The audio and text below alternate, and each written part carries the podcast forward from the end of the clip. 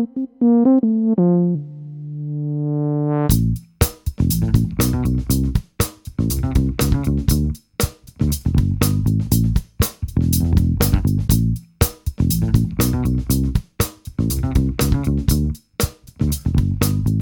what's going on, everybody? Welcome back to another episode of the Break in the Game Show.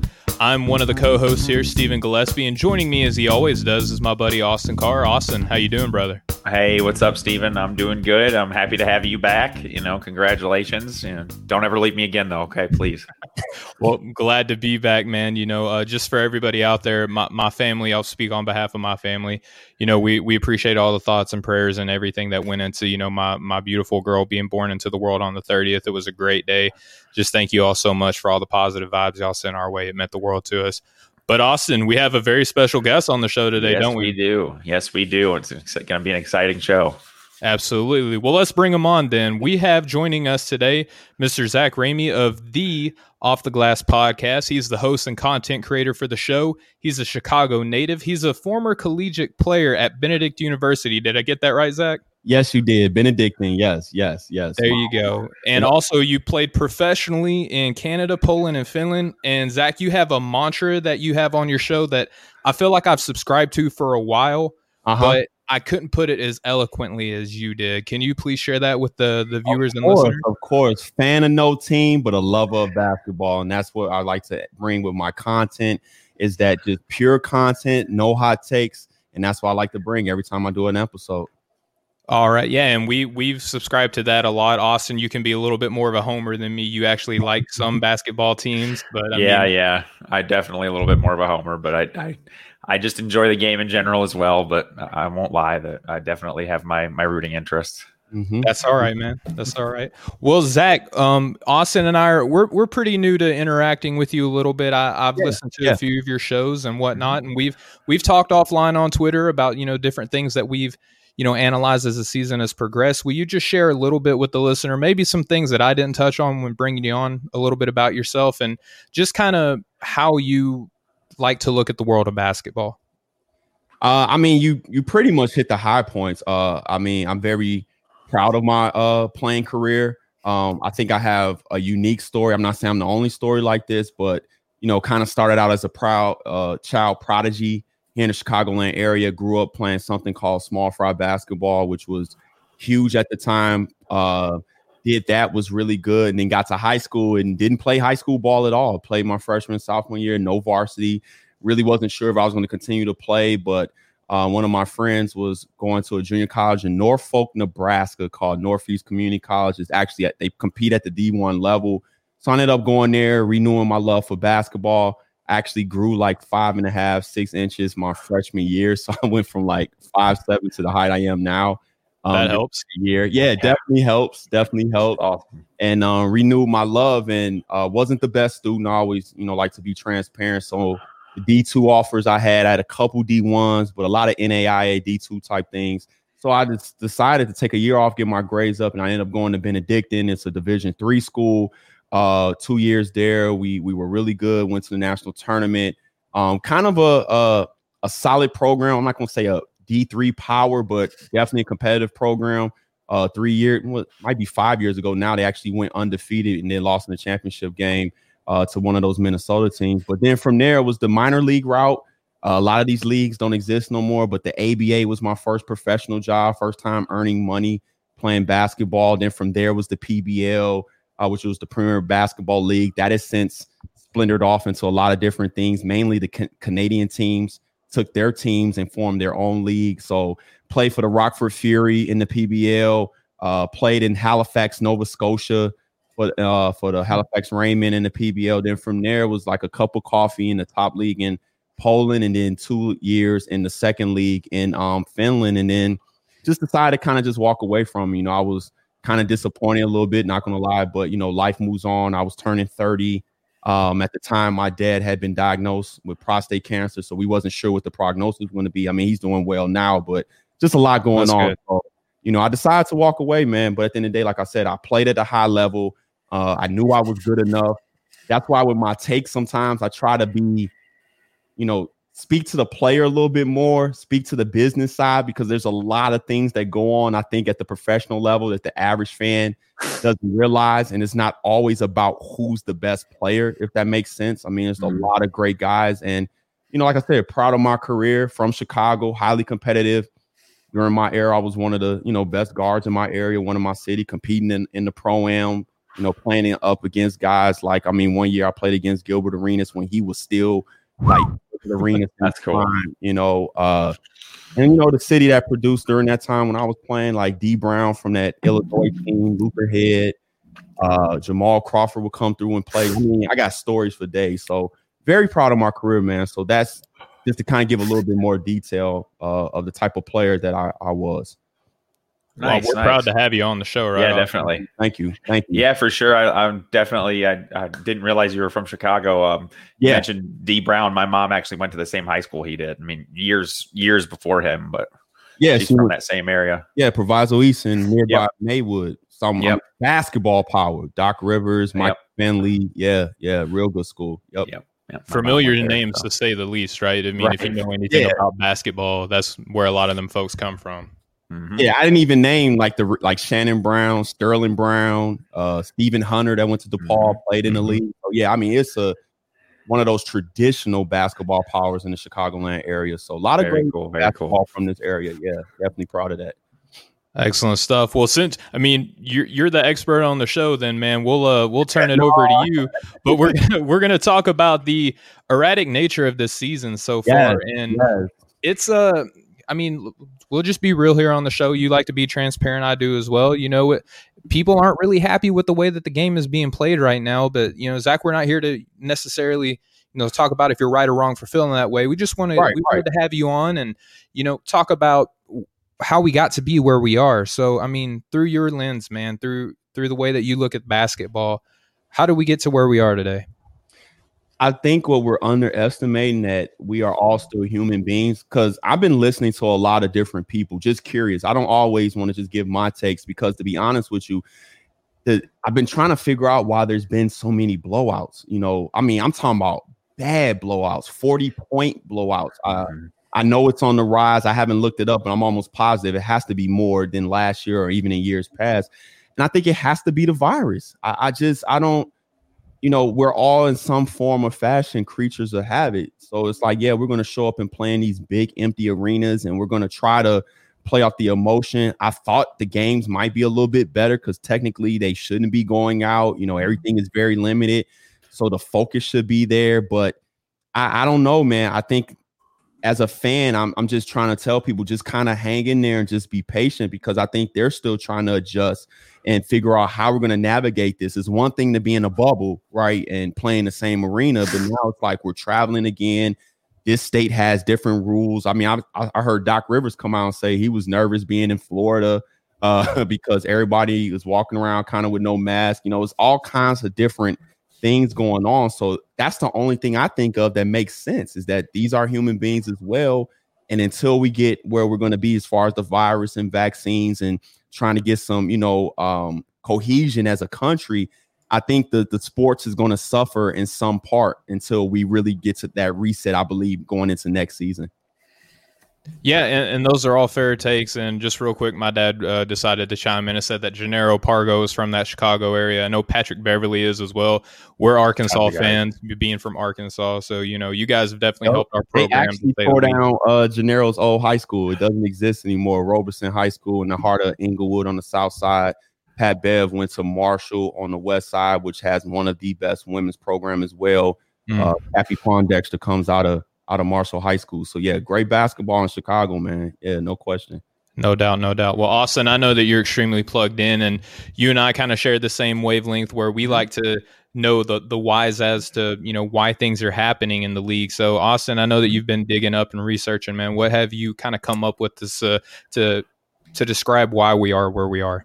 Well, in terms of the the, the big giant blowouts, I mean, I, I don't know I can't speak to that as much, but I think in terms of like these teams that everybody was expecting to struggle versus the teams that everybody knows is, are are going to be there at the end of the year or thinks they are, you know, the Lakers, the Mavericks, the the uh, Milwaukee Bucks, the Miami Heat. You know, those guys, a lot of those teams were just playing last September. You know, teams like Atlanta and like Cleveland and Sacramento, you know, it's been the season started what two weeks ago. The season mm-hmm. last year was suspended uh, 299 days ago today. So wow. they just started playing in the NBA again two weeks ago. So 280 some days they had off in between games versus they're playing against teams that had 75 days off in between games. That's just and, regular season. That's not taking into account the preseason where a lot of these same players were playing too. So you're talking about even, right. you know, even closer than that for some of these guys as well. Exactly. So I think a lot of it is just we we we're seeing guys are just one there was no preseason so the the new guys that are coming into the roster there's no continuity. They've never hardly played against each other. Mm-hmm. there was there was no summer league for any of the rookies to kind of get acclimated. And this rookie class it hasn't it was not heralded from the get-go but they've struggled big time i think this year. More more than in years past.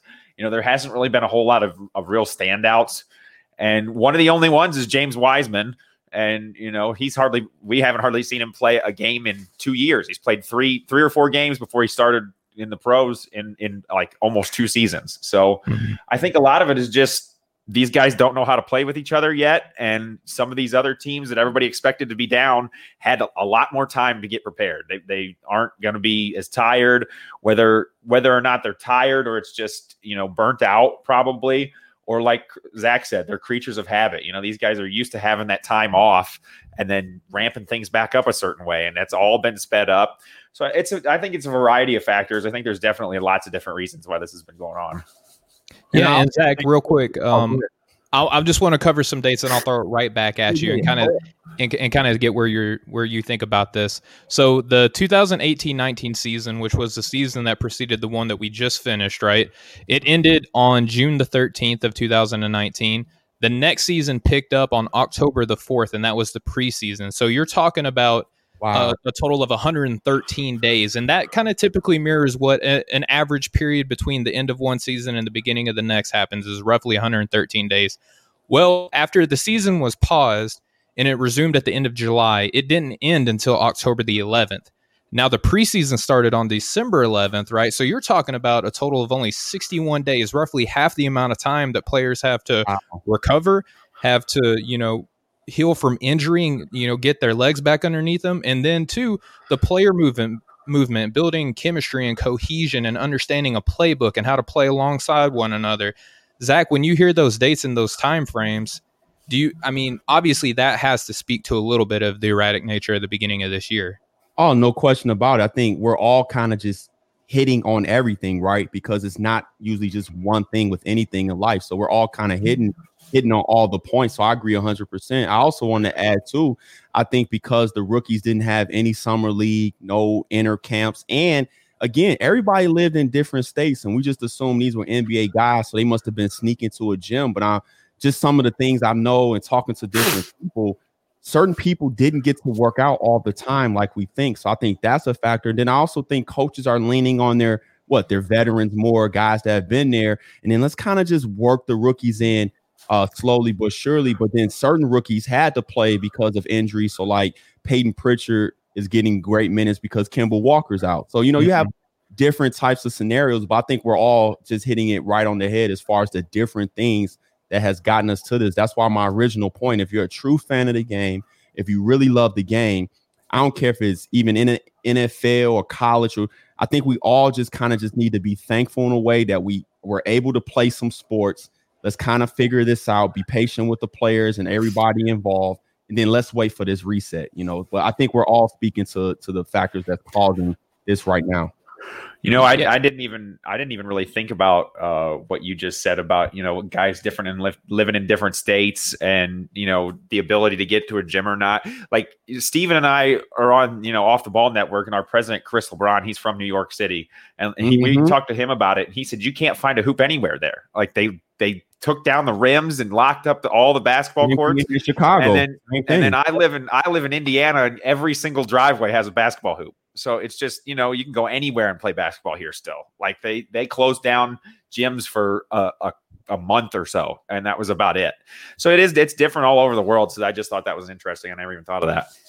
Yeah, and again here in Chicago, like I, I know of guys that they might have had access to one gym, then yeah. somebody found out, and then and they closed that gym. You know, it's just yeah. it, it's, again, it's been kind of one of those fluid situations. So I think we're all, like I said, hitting the nail on the head of what's really going on right now. well, sure. I can see just behind you for the people who can't you know see right now you have a hoop directly behind you so i know you're probably keeping your stuff straight with that with that golden right. rim i see back there you know but, what you know I'm afraid it's gonna fall off the wall. So like I haven't since I hung it, even though it came with little Nerf hoops and stuff, balls. But I'm kind of afraid it's gonna fall off the wall. We're we're in, we're renovating the studio, so I'm kind of piecing things as it as it comes in right now. Well, it looks good, Very man. Nice. I like the Ali. That that's a historic image, you know, for you know anybody yeah. who loves sports. is a historic yes, image. Yes, yes. But I want to just touch on something real quick. We're talking about you know the level of competition in the in the NBA right now, and mm-hmm. you know Zach, I took the I took the liberty of myself to to go through and calculate this, and I just want to share something with you and kind of get your initial thoughts. So I went through and looked at the average margin of victory from this season and last. Like I sat down with my pen and paper and I wrote down scores and broke out my calculator and you know tried the best that I could you know to do Arkansas style math for this. Right. So here's what I here's what I figured out that the the previous season, right? Not last year, but the year prior to. Right. During the first week of that season, the average margin of victory was 10.4 points, right? And now people are complaining about how, you know, uncompetitive the games are now. They they are speaking a little bit to what's actually happening because at the beginning of the, of this season, right? The beginning of that uh um, excuse me, the first week of this season, the average margin of victory is 14.19 points. So you're talking about almost a four point, you know, per game average margin of victory. So with, you know, the way that the good teams have finished playing at a later date, obviously, compared to, you know, the almost, you know, nine months that the bad team, the elite eight that didn't make the tournament, right? You know, that didn't make, that didn't make the Orlando bubble. It's right. crazy just to imagine how four points difference per game has actually amounted to, you know, like a 51 point blowout that the Dallas Mavericks put on the Los Angeles Clippers, right? Yeah, yeah, that was. I think, I think though the ones have been so glaring. I thought the number would be bigger than that. To be honest with you, like mm-hmm. I, I've watched a lot of these games, but just using perspective, I've watched some great games too. So just a mm-hmm. matter if you have league pass or not. I just think some of the games that have been on prime time slots or different things have been just so incredibly lopsided, especially like that Miami Milwaukee game. Oh man, right when that was rough. It just came out like a house on fire and just made everything they threw up. So I mean, again, we could say all this other stuff, but then we also got to look at it. Well, Milwaukee got hot. Like they'll never shoot like that. It, again, that was just one of those performances. So again, right. um, the numbers and everything, I think is going to kind of balance itself out. But like I said again, if you're consuming the game like how I do, there's been some great games. Like right there now, yeah. You know, I was watching Washington and Brooklyn. That was a really competitive game that's going on right mm-hmm. now. Yeah, there's definitely been uh, you know lots of good basketball on for sure. Um, I think one of the ones that I just watched the other night was it might have been last night. It was Cleveland and Atlanta. Uh, that was yeah. a really good game. You know, Cleveland came back and won by three points. You know, just earlier today, Boston just beat Detroit 122 to 120. And, you know, that's not normally a game where you'd think, you know, this game came down to the last minute, but it really did. It came down to the very, very last 20 seconds of that game. And so it was I, competitive think, all the way yeah, through, too, didn't right, Like, yeah. I thought it was a really good game. It shows the having Blake Griffin back on the court. You know, we know he's kind of not what he used to be, but just having mm-hmm. him back out, how Detroit looked a little bit more in sync and stuff. So yeah, that was yeah. a really good game. I enjoyed watching that game. You know, I was I was actually thinking to myself just about an hour before we came on, right at the end of that game, I was like, man, if you could have told Detroit fans a decade ago that they'd have Derrick Rose and Blake Griffin on their team, how happy would they be? Right. That, yeah, that's where they are. Yeah, that's a fact. That's a fact. Yep. Well, they also have about eight other centers on that team too, and we saw that yeah. kind of flush out during the off season. But Zach, I want to talk to you too. You know, we it we just keep saying it. It's been an erratic start to the season. I don't know if you've had a chance to look at see what the standings are right now in the Eastern and Western conferences, but just in case because I figured you might ask me that. Yeah. Okay, well we'll roll through it. And as of you know, last night is when I updated it. I know a couple games have been played since, but I'm just going to speak to where they were last night. In the Eastern Conference, the 76ers were number one. The Pacers were number two. The Orlando Magic were number three. The Cleveland Cavaliers were number four. The Atlanta Hawks fifth. The Brooklyn Nets sixth. The New York Knicks are seventh. And then the Boston Celtics were the eighth seed. And just looking all the way down at the end of the list there, the, the Washington Wizards are 15th, and they just added Russell Westbrook. And a lot of folks, you know, even one here on the show, that the Washington Wizards would get off to a really hot start, right? So it's just in the Eastern Conference is just so crazy to imagine how many of these teams that were e- that are either standings or even just a game back were a part of that delete eight that we just talked about earlier, right? That didn't play in Orlando. Like 22 teams got the phone call and said, "Hey, come down to Orlando and play." A bunch of the guys that are in the standings right now didn't even make that trip, Zach. Yeah, and you also have to look at it. So, I mean, if we're honest, we're surprised at what what Cleveland and the Knicks by far, right? But mm-hmm. if we're fair, Orlando kind of kept their same team. So mm-hmm. chemistry as far as their main players. Philly kept their, you know, Tobias Harris, Ben Simmons, Joel Embiid. Indiana, you add Sabonis who missed because of the plantar fascia injury. So some of the teams, if we look at it, they kind of kept their chemistry. We might be as surprised at how high they are, but I think we'll all agree that those were and still should be playoff teams. Washington, I was surprised that they lost, but I'm not surprised that there's. I mean, I was one of the people that were just like when I heard the trial, like, eh, eh I, I, I, guess you know, and yeah. it wasn't a, a, knock on Westbrook or or Wall. You know, I just felt like Washington was in a rebuilding mode, and I looked at the roster, and to me, it was obvious. I'm like, this roster does not suit Russell Westbrook's strength, especially this stage in his career as a declining uh, athletic guard that relies on his athleticism. So Washington, I'm not too surprised. I mean, I was surprised at some of the games and how they lost them, but I'm not too surprised that I didn't think they were going to come out on fire. To be honest with you. Yeah, Austin, what, what, do you make of this Eastern Conference? And you're the you're the one here on the show that I was alluding to that had you uh, know uh, really I had no I had no idea. Yeah, no, I I moved them into the bottom of my uh, you know my Eastern Conference playoff picture when they made that trade. I was pretty excited about it. I just thought I just thought it'd be fun to see Westbrook and uh, Beal together, and, and and I do still think it's fun to watch. And and I'm not I'm not certain that they're going to be out of the playoffs now. I mean, they obviously are really struggling, but you know I didn't think they'd be at the top of the East, but just the the overall conference you know standings are pretty pretty wild. Um, I had the Pacers pretty high. I didn't have them second, but I, I was pretty confident in them. You know, they've got a deep team and they got a lot of good mm-hmm. guys that can that can score the ball. They play defense well. I was looking forward to seeing what this new coach, what they look like with their new coach, and I like what I see so far. The Cavaliers are definitely the biggest surprise for me, like bar none. I I didn't expect really anything at all from them. I have always been kind of higher on. Uh, um, uh, I can't Collin think of his name now. Yeah, yeah, yeah I, have liked I've liked him a lot, but for a long time. But I never really, you know, I, I was worried that he was going to be a bust. But I also think sometimes nowadays it seems like people, you know, give up on these young players so soon. You know, he's he's in what his third year now, and he's mm-hmm. finally starting to figure it out. That's pretty normal. Um, and you know, the Nets for the Cavaliers. I mean, yeah, the Nets. the Nets. I, I we knew the Nets would probably make the playoffs this year. But you know, down at sixth right now is a little surprising, especially considering how good uh, KD looks. You know, I kind of didn't think that you know they'd struggle much if he was you know the KD that we're used to. And I do have to share this. There was a guy in one of the um, groups I'm on in on Facebook that posted his Eastern Conference uh, predictions before the season, and he had the Knicks in seventh and the Celtics in eighth, and people wow. absolutely dragged him like just made so much fun of him. And finally, all he did, he the final comment, he's like, "I'll see y'all in March," and that's all he said. And so far, he doesn't he, he doesn't sound so crazy. We'll see if it stands up, but uh, I just thought that was kind of interesting and wanted to share that. So it's it's been crazy. I, I don't I I like the 76ers. I've been saying for two years if they if they, they have the talent, if they put it together, you know, they're going to be a tough team to beat. So that's not as much of a surprise, but it is still early. So Absolutely. So you're, you're, high on the six. I'm one of those. I'm one of those guys that think they need to to part on it. Yeah, I, I talked about it in my last podcast. I just don't think it will work. And I was watching them play, and my theory is because of the rules.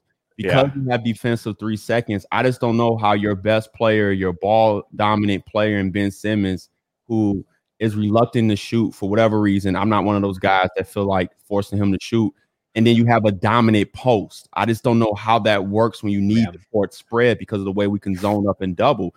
I mean, it works in Denver because why? Jamal Murray can shoot, and then mm mm-hmm. step out too. But early on, just from my observation, they've been making shots, they've been playing well, they've been defending, but all they've done is just switch Ben and Joel. So now Joel's kind of floating around on the perimeter more and Ben's on the block, and it's like I'm one of those people that when I see really good teams, I don't get too wrapped up in the regular season that makes sense. Mm-hmm. I'm trying to see, all right, how does this look when they get to the playoffs? You know, they want to make an Eastern Conference Finals run. They want to make a Finals run. And the way it's constructed, I can kind of see the same thing happening again. And then also, too, I wanted to clarify, it's not that I didn't think the Wizards would not make the playoffs, but people in my group, you know, I follow different people. People were like fourth and fifth seeds. And I was yeah. like, no, I said at their best seventh because I was I trying to ninth coming like, into the year. I said ninth. Said ninth. Okay, I so think, I, I think I put them as all in the same the same boat with that. I was like, do you realize all those other teams made the playoffs last year? Like Brooklyn made the playoffs without KD and Kyrie. Mm-hmm. So yeah. it's technically what one spot up for grabs, and that's everybody was assuming it's Orlando. So and the rest of that team is so inexperienced too. You know, oh, yeah.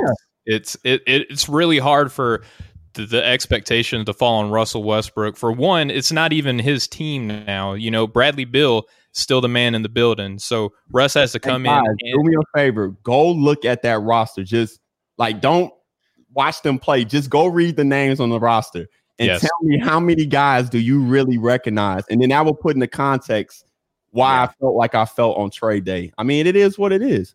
Uh, look at Mo. What's up, Mo? Mo, Chris, appreciate y'all coming yes, in saying yes. hey. Definitely. I was listening to their show earlier, but then they started to give takes that mm-hmm. I knew we might talk about. So I turned it off real quick because I don't I don't want to be feel like I'm taking somebody else's takes, but I did tap in a little bit to their show earlier. No, I did too. I thought that they stole my show notes, but it's all good. I mean, that just means we're, we're all smart all on the network. They that's do. All, they that's do. all it means. Yep. That's all it means. We but all they, cheat they off you, Absolutely. All right, well, guys, let's uh, float over to the Western Conference now. As of last night, the the Valley Boys, the Phoenix Suns were number or number one in the Western Conference. The New Orleans Pelicans, number two. The Los Angeles Clippers, three. The Lakers are four. The Utah Jazz were fifth. The Portland Trailblazers, six.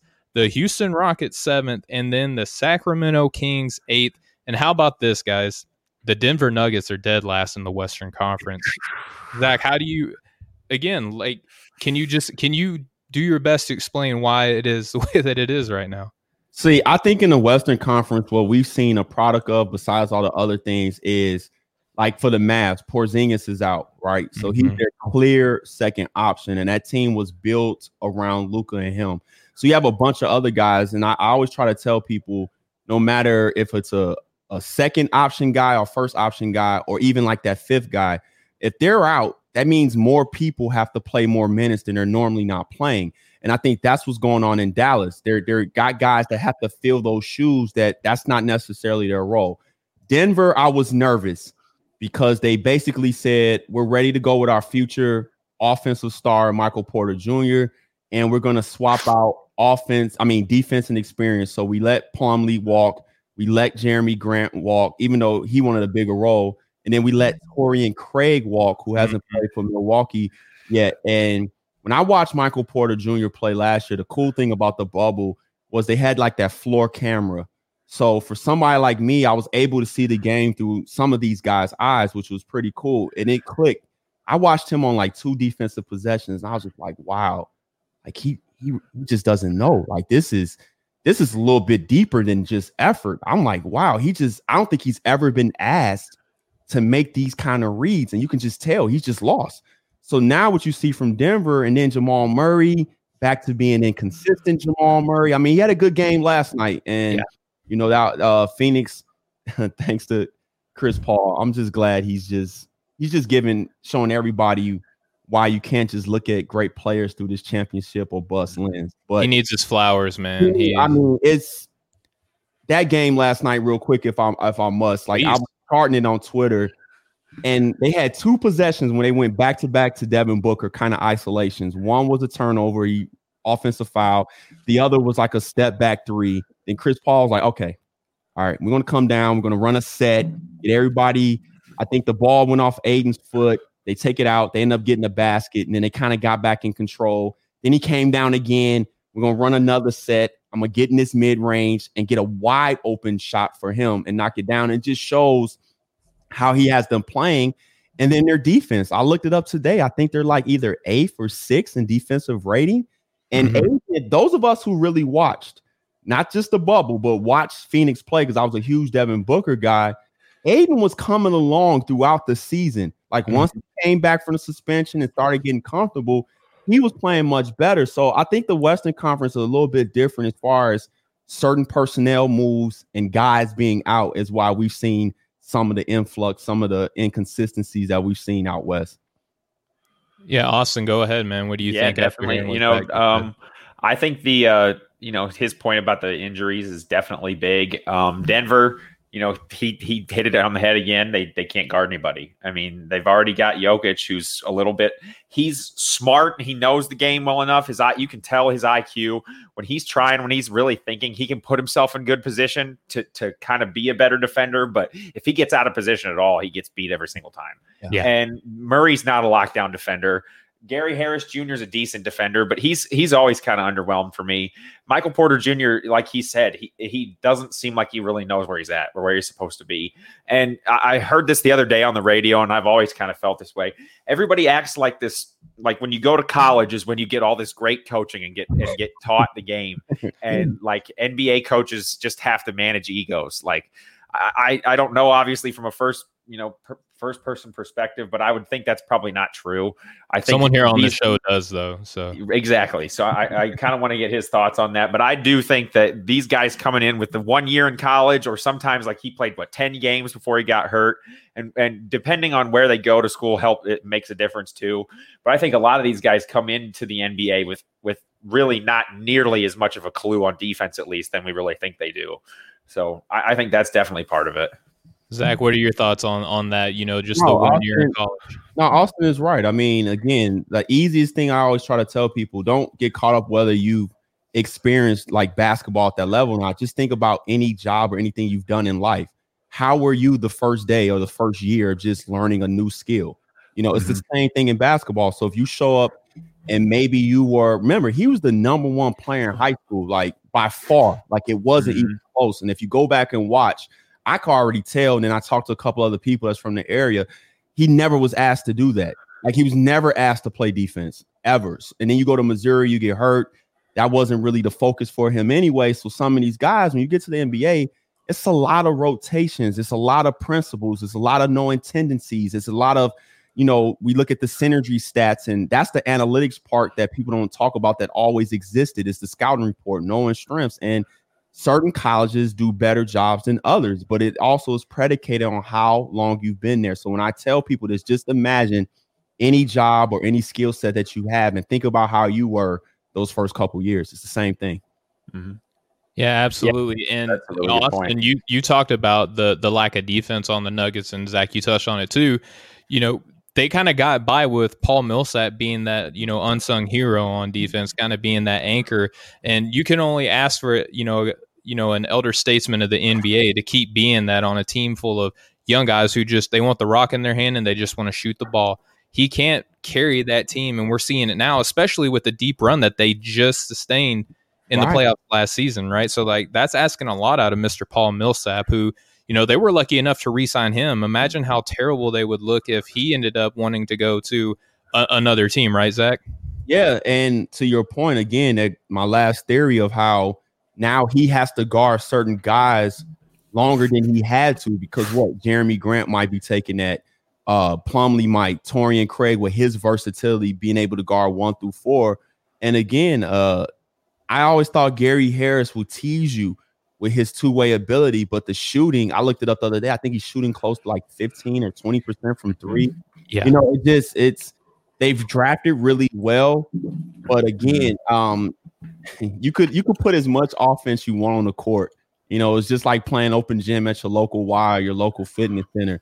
You still need guys that's going to defend and rebound and do those quote unquote simple things to kind of fill out what the roster is going to be. And right now with Denver, I don't know if it's gonna if I think they'll make the playoffs, but I don't know how it's gonna, you know, really come together. I think Phoenix is here to stay because the way they're playing and they got such a cushion. I don't see them ever having a spurt this year, barring injury, where they what they'll lose more than three or four games in a row. I just don't, I don't, I don't see it happening. Uh, Mikal Bridges playing well. Crowder, that's another that's guy. Great get. Just yep. a, a, glue guy. Uh, shout out to Cam Payne. You know, had a slice of humble pie, had to go to the G League, kind of get it out the mud again. And he's back looking like that aggressive scorer that he was coming out of college. And again, Chris Paul is just going to help Devin Booker make the all NBA team. I, I said that coming into the season. And we're going to really see once and for all, because I put that poll up you know, everybody just runs with Tatum and Ingram and Mitchell, and it's like, no, I think Booker is the is the cream of the crop out of that group right there, and we're we're seeing it right now. Yeah, yeah I've always I've always been really high on Booker. Uh, you know, on a on a later show, I'm on Team Tatum. I love I love Tatum. Austin will give you that, but I will I will speak real quick. Booker is a is an outstanding player. Not to take anything away from him at all. So there you well, go. Go think, ahead. Austin. Just just think about the last you know four or five drafts. I mean, with Devin Booker, Brandon Ingram, Jayson Tatum, Donovan Mitchell, Luka Doncic, Trae Young, DeAndre Ayton's coming into his own. I mean, there's so many good young players from the last two, three, four drafts. It's just unreal. So it, that's exciting.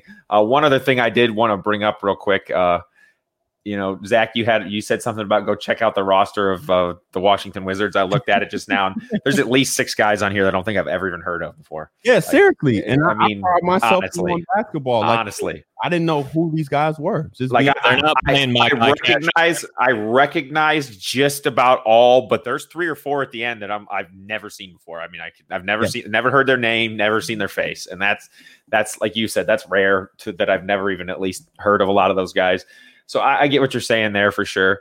Um, with Denver, uh, we talked about this on the last show, Stephen. I know you listened, but you weren't you weren't on. But uh, Denver, to me, I think they've won. They've lost a few really close games. They're they're real. They're right in all these. They're right on the cusp of winning all these games. And you know, you hear about it in football, how it's a game of inches or a bounce here and there. Mm-hmm. That kind of seems like how it's been for them. So I'm not super super worried that they're not going to make the playoffs or something like that. They don't. It doesn't scare me as much as like Toronto who's you know taking the most threes in the league and like 28th in three point shooting right now or 25th or something crazy and they're like dead last in in in turnovers. They're not rebounding the ball. Like they're just a mess all over it seems like in ways that I didn't expect. So you know Denver's still got some star players. They Jamal Murray's you know probably not going to be what he was in the bubble all the time. That's hard to do. He's that was a, quite a crazy run that he made but you know they've they've got to work on they've got to work on their defense and and figuring something out on that end if they want to be you know just a, a little bit here and there. I think they could have turned some of those games around. Yeah, I mean, from what I just heard you say, is they were a couple of defensive stops away, right? Like that's right. what they mm-hmm. were from a couple of those victories, and I, I, think you know around the horn we all kind of agree to that.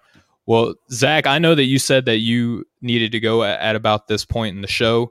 Yeah. Um, before we let you go, I just want to give you an opportunity to kind of promote yourself and the work you do and where the people can find you on social oh, media. No problem. First of all, thanks for uh, having me on the show. Uh, you guys do a great job yeah. over here. Like I said, I'm glad you reached out because I didn't wasn't familiar with everybody on the network.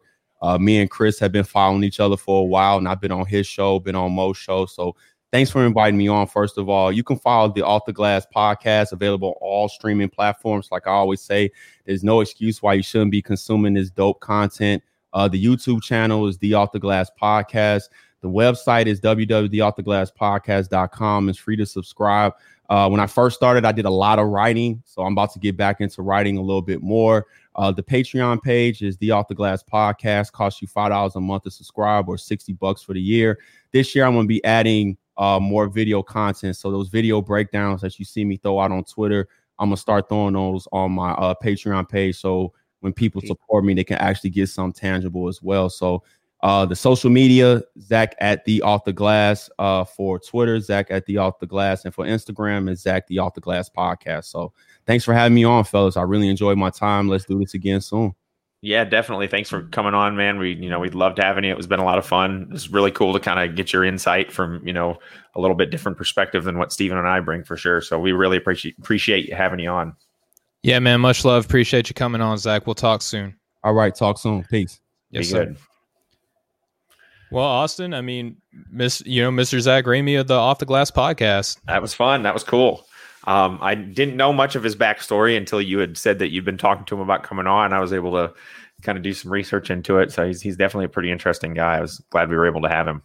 Yeah, I mean, just you know, being able to look at the game the way that we do now. I mean, Austin, we we've played basketball obviously, but nowhere near the amount of experience or level of competition right. compared to what our our buddy and new friend of the show, Zach Ramey. I had a lot common. I had a lot in common on it uh, with him when he got up to the point about where he didn't play varsity high school basketball, but after that, when he was in college. you know, I made it. I made it my freshman team. That was about it.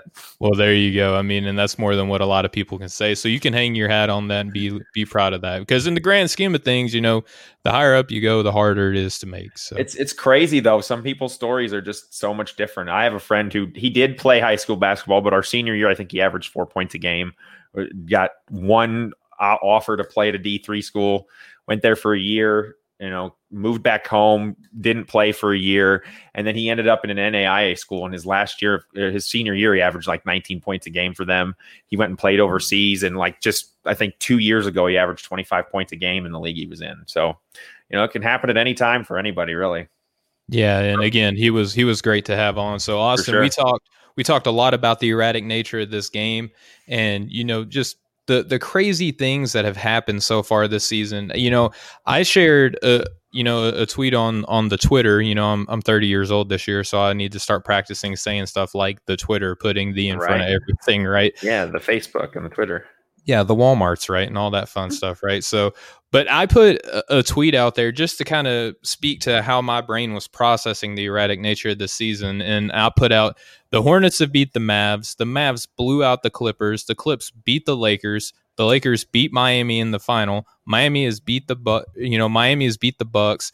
The Bucks have lost to the Knicks. The Knicks have lost to Indy. Indy lost to Boston.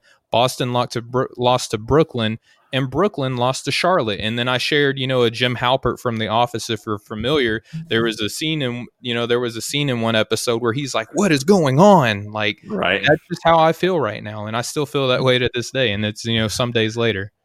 Well, you know, I didn't see that until you just you put it on our show notes. I thought it was pretty funny though. I just kind of point look was looking at it and thinking, you know, in the Western Conference right now, we've got one, two, three teams if the season ended today that would have that would make the playoffs that didn't last year. In the Eastern Conference, it's I think four, three at least. It might be four. So you know, almost half of the playoff teams right now are teams that didn't make the playoffs, or you know, all but I think I think all of them equal also, except maybe the Nets didn't even make the bubble. So you know, it was just it's crazy to see the difference from from last year to this year up to this point. And, and then, you know, to the blowouts, like have just been nuts. There's been more big, huge, you know, margin of victory than I've ever remembered seeing. And, you know, right now I, I have like the the stat leaders pulled up. And, you know, obviously James Harden's first in the league in scoring, and he's always up there. And then Bradley Beal, Kevin Durant, Trae Young is fourth. CJ McCollum is actually the fifth leading scorer in the NBA this year, 28 per game. Jaylen Brown is sixth. Uh, you got Collin Sexton at nine. I just think, you know, Terry Rozier's got to be up there too, right? Like, I, I'm, I'm sure he is up there. I don't. Yeah, he's 18th. He's right behind Giannis. He's about 3.3 points per game behind Giannis, who's at 23 and a half. He's at 23.2. Jerami Grant scoring 23 a game, the same as Jokic. Um, you know, Christian Wood Yes, 24 points, 10 rebounds, and almost two blocks a game. You know, I, I, can't believe that the Pistons let him leave. But uh, my point I'm making is just all these names you're seeing, other than maybe that I named Kevin Durant, they're all young, young guys. You know, these guys are all guys that are still going to be in the NBA for a long, long time to come. Um, you know, Trae Young's been kind of almost single handedly, it feels like, leading the Hawks so far this year, which – I mean, you you're could say that last man, year. You know, you're selling my man Hunter on that team, sure, and Cam Reddish. They, he is. They're, they're, playing. They're playing well, but I, I, just mean, you know, he's the way he's scoring this year. Almost all of his shots have been unassisted. He's just kind of he's he's getting his own offense on his own. Is, is kind of more what I meant. But they're a team that I thought would would you know excel this year uh, to an extent. I, I figured they'd be in the playoffs, but I still just can't get over the Cavaliers. Like, you know, Andre Drummond has been a, you know, having kind of a renaissance man type of year. You know, he's all of a I've sudden he's relevant. So many again. clips of JaVale McGee you know, mm-hmm. doing like weird handle movements and doing like off balance layups and things like that. And I'm just like, there's no way this is the same guy that was just on the Los Angeles Lakers last year. Mm-hmm. Yeah, and JaVale's gotten gotten a little bit better every year, and JaVale's always tried to do those moves. That's just how he's always ended up on Shaqtin' a Fool because he always f- falls over, throws the ball out of bounds. Now he's now he seems to be a little bit more under control. But um, I can't remember who it was. I was watching an interview they play for the Cavaliers, and they said, "Well, our defense is just so much more confident and so much better because Andre Drummond and JaVale McGee are just so incredible at, at protecting the rim that you know they don't even have to you know they don't have to worry as much as in past years and they're still really doing a lot of this without Kevin Love and I kind of figured that if they were going to be competitive at all that Kevin Love and Drummond would be the guys and it seems like so far it's been Sexton and Garland. I mean, I think Garland only had eight points last night. Well, spoken. You, you, are supposed to say that Sexland. That's how you refer to those two. Ah, Sexland. There you go. I like that. The, the, new backcourt in Cleveland. Yep, there you go. But well, our buddy know, Austin Carr just checked in and said hey too. So shout out to our buddy Austin Carr. That's, I'm, or not I'm Austin Carr, Stuart Brooking. Sorry, and shout out. I'm Austin Carr. Wait, I was going to say, did I just Burgundy? get here? I'm Ron Burgundy. I'm Ron Burgundy. there you go. I, apparently, I just got here. Everybody, no. I mean, sometimes it does feel that way here on the show. But anyway, Austin, I, do, I do want to point out something that you brought up. I'm working on a piece for, you know, offtheballnetwork.com that you can go and get all your sports needs. And shout out real quick just to Nothing But Net Radio, what you're which you're listening to right now here on Dash Radio. Thank you for tuning in on your yeah. drive home. But Austin, on part of the piece that I'm working on, I, I referenced the Delete Eight, which were the eight teams that weren't invited to Orlando. And I just mm-hmm. want to read some things off of you or to you based off of where they are in the standings right now. We talked about already that Atlanta is fifth in the East. Charlotte and Chicago are each one game back from the eighth seed behind Boston. Cleveland is fourth in the East. Golden State is a half a game back. As bad as they seem, they're only a half game back from the eighth seed right now. Minnesota is a half game back from the eighth seed. New York is seventh in the East. The only one of those delete eight teams that aren't anywhere in the picture is Detroit, right? Which we kind of expected coming into the season. They're the only team right now playing up to or down to where we, you know, our expectations of them. Yeah, you know that, and that's a perfect, you know, example of what I was talking about. It seems like half of the NFL, or half of the playoff teams are are going to be different you know, at least as of right now, than they were last year. And and I just lost my co-host. So anyway, we're about to the point now where we're going to wrap up here on the you know breaking the game show, which you can listen to every Monday and Friday at 6 p.m. Eastern time, 3 p.m. Pacific. And, you know, j- we're just going to be wrapping up here soon. And we just want to give the opportunity now for each one of us, my co host Austin, just grace, you know, my buddy Austin Carr just checked into the show literally yep. this time. He did leave and come back. So maybe I saw into the future a little bit, Austin. There you go. But I just want to give you the opportunity now, man, to anything that you have in the works basketball related, um, you know, where the people could find you and all that fun stuff. Um, you know, you can find me at uh, Austin Car 10 on Twitter. I'm part of the Off the Ball Network with Stephen and Chris and Mo and Stuart and then pretty much everybody you saw message in tonight. They're they're all a part of the network too. And, you know, you can get all all of us there. Um, I'm I'm doing some research. Uh, I haven't been writing a whole lot lately because I've been working on a um, kind of a bigger project. I'm I'm trying to uh, get to a point where I can maybe one day create my own analytic. I'm trying to work on taking a math class basically uh, mm. to hmm. put it short to put it easily and um, i've been reading a lot on um, analytics for drafting so that's something that i'm, I'm getting pretty interested in um, apparently these guys at um, a couple of these websites i've been looking at are are working on a way to actually so there's almost no way to really tell if these guys are going to be stars or not or like just how good they're going to be based on their college stats so instead of trying to figure out what's one number that I can look at that says, okay, this guy's going to be a star or not, it just kind of gives. They're working on more of like a range of um, you know possible outcomes for for college stars and and you know incoming incoming NFL or NBA rookies. And um, so I'm getting pretty interested in that. I'm just kind of trying to work on a an evaluation system for uh, for for the draft and see see how that where that takes me. So I'm working on that's what I got working on right now, and and I am kind of trying to figure out a way to put that into a paper or you know an article for the site. So hopefully we'll see that sometime here soon. Absolutely. And well, as for me, I, I, just told you guys earlier, I'm basically working on an article that covers some of the stuff that we talked about here on the show, which we had, you know, Zach Ramey of the Off the Glass podcast, where you can go and you can find that anywhere that podcasts are available. Be sure to go and subscribe to his show, by the way. Uh, you know, I'm kind of working on all the factors that came that we faced last year, this off season, and kind of what we're seeing now, and basically boiling all that down to just one place where you can kind of read up on all that stuff. I actually found out on our buddy Chris LeBron show, he had Jelani Brown and Mo Murphy on the show as well. And they were talking a little bit about something that I was, you know, already working on independently. Seth Partnow of The Athletic also wrote that last year, the first 50 games, the percentage of games that were decided by, you know, at or more than 20 points was at about 7%, give or take a little bit and this season already, we're already at a 12, an over 12%, you know, margin of victory of 20 plus wow. right? So he, he broke it down in percentages and kind of showed a, a graph that dates back all the way to 2003, which he admits is just kind of an arbitrary year that kind of sets in tone the modern NBA. Well, I alluded earlier to that, you know, I calculated average um, average margin of victory for the first week and it kind of correlates to exactly what, you know, Seth Partnow wrote on the Athletic. So I'm I'm kind of coming up with my own stats and reasonings for that and compiling that into one article, which you can get at offtheballnetwork.com whenever it's up. It should be up by the time you're listening to this show. But you know, as for myself, you can follow me on Twitter at StephenBTG, which stands for Breaking the Game, the name of the show. For Austin, you can follow him on Twitter at AustinCar10. Please follow the show itself on Twitter and Instagram at BTG NBA Pod. You can subscribe to the Breaking the Game podcast anywhere podcasts are available. Please listen, share, rate, and review. And Austin, before we go, why don't you say something nice to the people?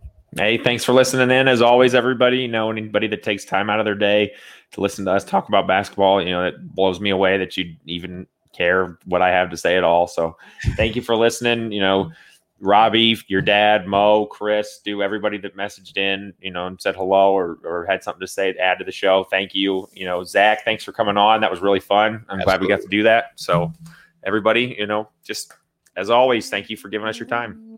All right. Well, as for my co-host Austin Carr, for myself for the Nothing But Net channel here on Dash Radio, for the Off the Ball OffTheBallNetwork.com, where you, you can go get all of your sports needs. We got a hand anywhere that you can find basketball. Just reach out and we'll grab you back. But we'll talk to you guys on every Monday and Friday at 6 p.m. Eastern, 3 p.m. Pacific here on the Nothing But Net channel on Dash Radio. We'll catch up with you guys next time. Much love, everybody. Have a good one.